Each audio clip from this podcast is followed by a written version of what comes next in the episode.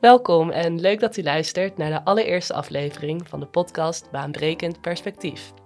In deze podcast luistert u naar verhalen van 60-plussers die mee hebben gedaan aan het experimentele project Baanbrekend Perspectief. Dit project is opgestart door het Zorginnovatieforum in samenwerking met de FNV en andere projectpartners met subsidie uit het Nationaal Programma Groningen. Baanbrekend Perspectief richt zich op het verbinden van oudere werknemers die nog een aantal jaren moeten of mogen werken.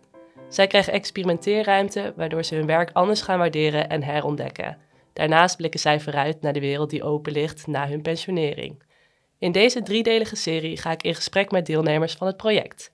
Mijn naam is Sanne Martena en vandaag zitten bij mij aan tafel Kees Richters en Sonja Lubbers. Heb jij een beeld van wie je ondersteunen? Heb jij ervaring of eigenwijs? Welkom.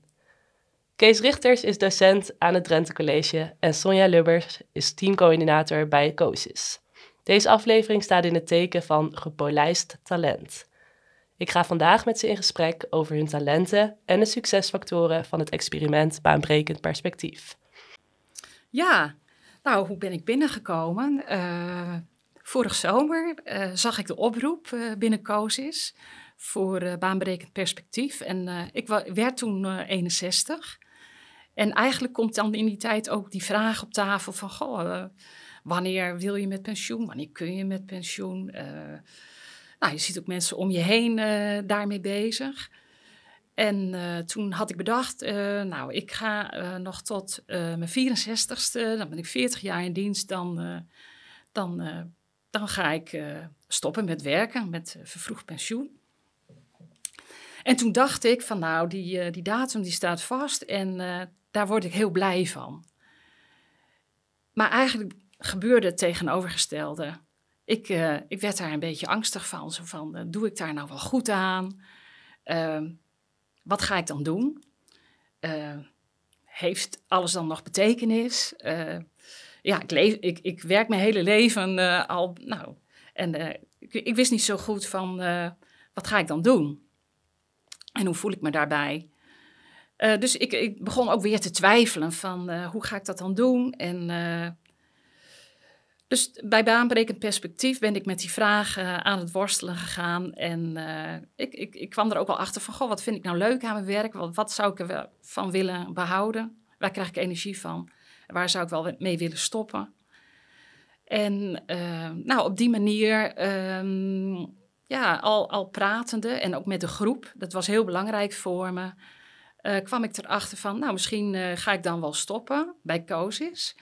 Maar daarna wil ik wel nog dingen doen als ZZP'er, waar ik nu niet aan toe kom.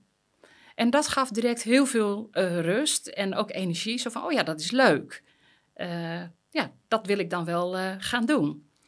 En tegelijkertijd kwam ik erachter dat nou, dit onderwerp bij Coaches eigenlijk helemaal niet op de agenda staat. En uh, ook uh, nou, ben ik over dit onderwerp in gesprek gegaan met coaches, met uh, eh, HR en met mijn leidinggevende. En die gesprekken nou, die kregen ook een vervolg. En nou, zo is eigenlijk het hele balletje een beetje gaan rollen. En dat dit onderwerp ook bij coaches op de agenda komt. Dat er misschien wel trainingen aangeboden gaan worden. binnen coaches of buiten coaches of allebei. En dat ik daar ook een rol in ga spelen als ervaringsdeskundige dan. En uh, nou, dat je er ook achter komt van wat heb jij uh, nodig van je werkgever om uh, toch tot je 67ste dit werk te kunnen blijven doen. Dat kunnen eigenlijk hele kleine dingen zijn. En nou, dat wil ik samen met COSIS op de kaart zetten en gaan aanbieden. En ook buiten COSIS middels baanbrekend perspectief. mooi, mooi. En Kees, hoe was dit voor jou? Ja, dit uh, was eigenlijk een soort uh, onverwachts uh, cadeautje. Ik had al uh, in het onderwijs aangegeven dat het primaire proces wat, ja, dat ik daar wat moeite mee had met alle bureaucratische technologische ICT-aanpassingen en wat dat veroorzaakt. En um, ja, dan in het onderwijs heb je altijd die lange zomerperiode.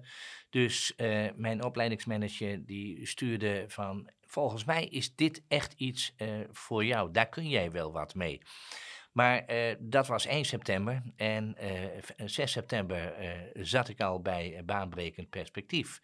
Had dus ook wel gevolgen voor mijn team. Ik werd er gelijk een dag uitgehaald. Maar um, dat is allemaal heel goed verlopen. En het mooie van het, het project is, het, het, het, was ook een pilot, is dat het afgestemd is op, op de persoon. Dus de uitkomst is lang niet voor iedereen hetzelfde. Hè, er werd vraag gesteld van uh, wat wil je nog doen tot aan je pensioen? Of wat ga je doen na je pensioen? Nou, voor de een was dat belangrijker dan voor de ander. Persoonlijk zei ik van nou, ik wil na mijn pensioen alle dingen doen die ik nu ook na mijn werk doe maar dan beter verdeeld. Maar bij mij kwam een ander inzicht van ja, ik wil nog graag uh, wat een andere invulling tot aan mijn pensioen. En daar was ook ruimte voor bij baanbrekend perspectief. Ehm, het is heel mooi dat we uit verschillende werkgebieden komen. Dus we leren heel erg ook van elkaar, maar kunnen elkaar daar ook in, in ondersteunen.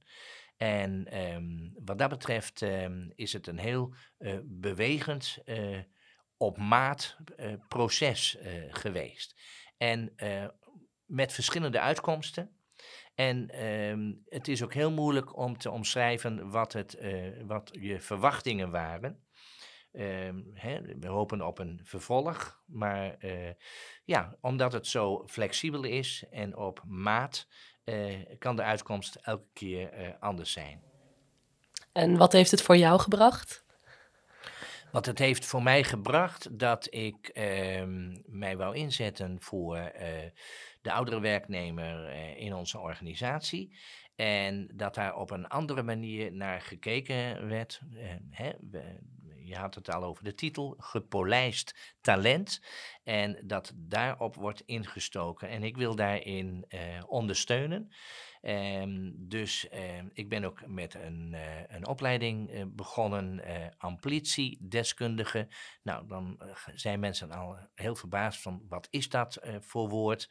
Hè? Maar eigenlijk is het verbeteren, vermeerderen van de kwaliteiten die we hebben in onze organisatie. Dus niet kijken naar economische uh, factoren. Hè? Wat kost die oudere werknemer? Nee, wat voor ervaring heeft hij? En hoe kunnen we zijn opgebouwd talent, zijn gepolijst talent van hem of haar uh, ten goede inzetten voor de organisatie? En daar wil ik graag zelf uh, een voorbeeld van zijn. Mooi. En Sonja, hoe is dat voor jou? Denk je dat anderen in jouw organisatie hier iets aan kunnen hebben? ik, ik denk het en ik hoop het. Uh, door uh, nou, dit onderwerp uh, meer bekendheid te geven binnen COSIS. En ook aan COSIS nou, de vraag mee te geven: Goh, wat doen jullie om de wat oudere 55-plus werknemer binnen te houden? wij hebben best moeite om goed, goede begeleiders aan te trekken. En ja, als je dan ziet dat de mensen van 60 plus toch eerder weggaan, uh, dan moet je eigenlijk kijken als werkgever van wat kan ik doen om ze toch binnen te houden. Want uh, de oudere werknemer heeft heel veel ervaring en geeft heel veel rust uh, op de werkvloer en kan ook heel veel kennis en vaardigheden doorgeven aan de jongere generatie. En ik ben op dit moment in gesprek met mijn leidinggevende en HR van COSIS om te kijken uh, of ik toch al wat taken kan afstoten aan iemand die uh, opleiding management in de zorg gaat doen, een collega van mij. En dat ik de laatste twee jaar ook me al kan bezighouden met trainingen geven op, op dit gebied. Dus dat ik het langzaam kan afbouwen en nou, tot een nieuwe vorm kan komen. En dat ik vooral ook heel veel plezier hou in mijn werk. Ja, volgens mij hebben we al een, eh, een mooi beeld gekregen van uh, wat jullie hebben ervaren en wat jullie eraan hebben gehad. Misschien nog één uh, laatste vraag om mee af te sluiten. Heel kort, um, wat maakt het experiment voor jullie het meest succesvol? Nou, als ik daarop mag antwoorden, ehm, ehm, succesvol is eigenlijk naar twee kanten toe de, de aanleverende organisaties. Hè? Ik denk dat het in mijn geval het, het Drenthe College, ehm, ja, heeft aangegeven van eh, dit is een manier om te inventariseren eh, wat wij met onze mensen nog meer kunnen doen.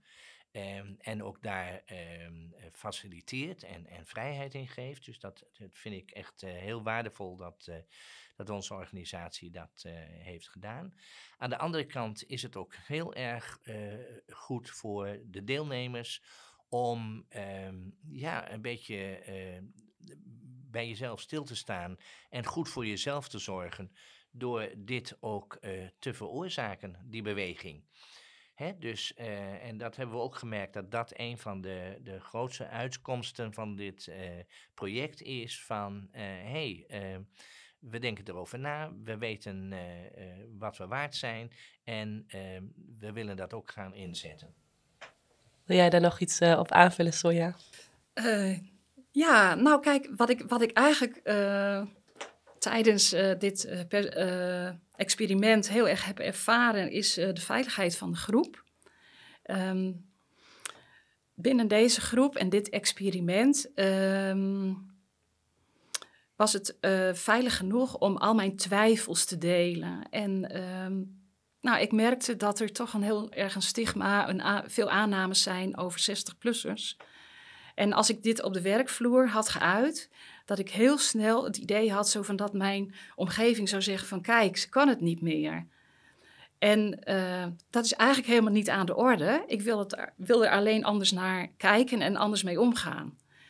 En uh, ja, dus baanbrekend perspectief was voor mij een vrijplaats om daar um, in alle vrijheid uh, over te praten en mee te experimenteren en uh, tot nieuwe ideeën te komen. En dat was mij uh, zonder deze cursus, experiment, was mij dat niet gelukt. En ja, dus echt, ik heb mooie inzichten gekregen en waar ik ook iets mee ga doen. En nou, ik ben ook heel blij dat ik, dat ik hier aan mee mocht doen. Nou, heel fijn. Het klinkt heel positief. Helaas ziet, zit de tijd er alweer op, zie ik. En gaan we naar een afronding toe. Bedankt voor het luisteren naar de allereerste aflevering van de podcast Baanbrekend Perspectief. En natuurlijk Kees en Sonja, jullie bedankt voor jullie bijdrage. De volgende aflevering ga ik in gesprek met Ilam Korami en Linda Numan over level 60, het lastige thema van leeftijd. Dus graag tot een volgende keer.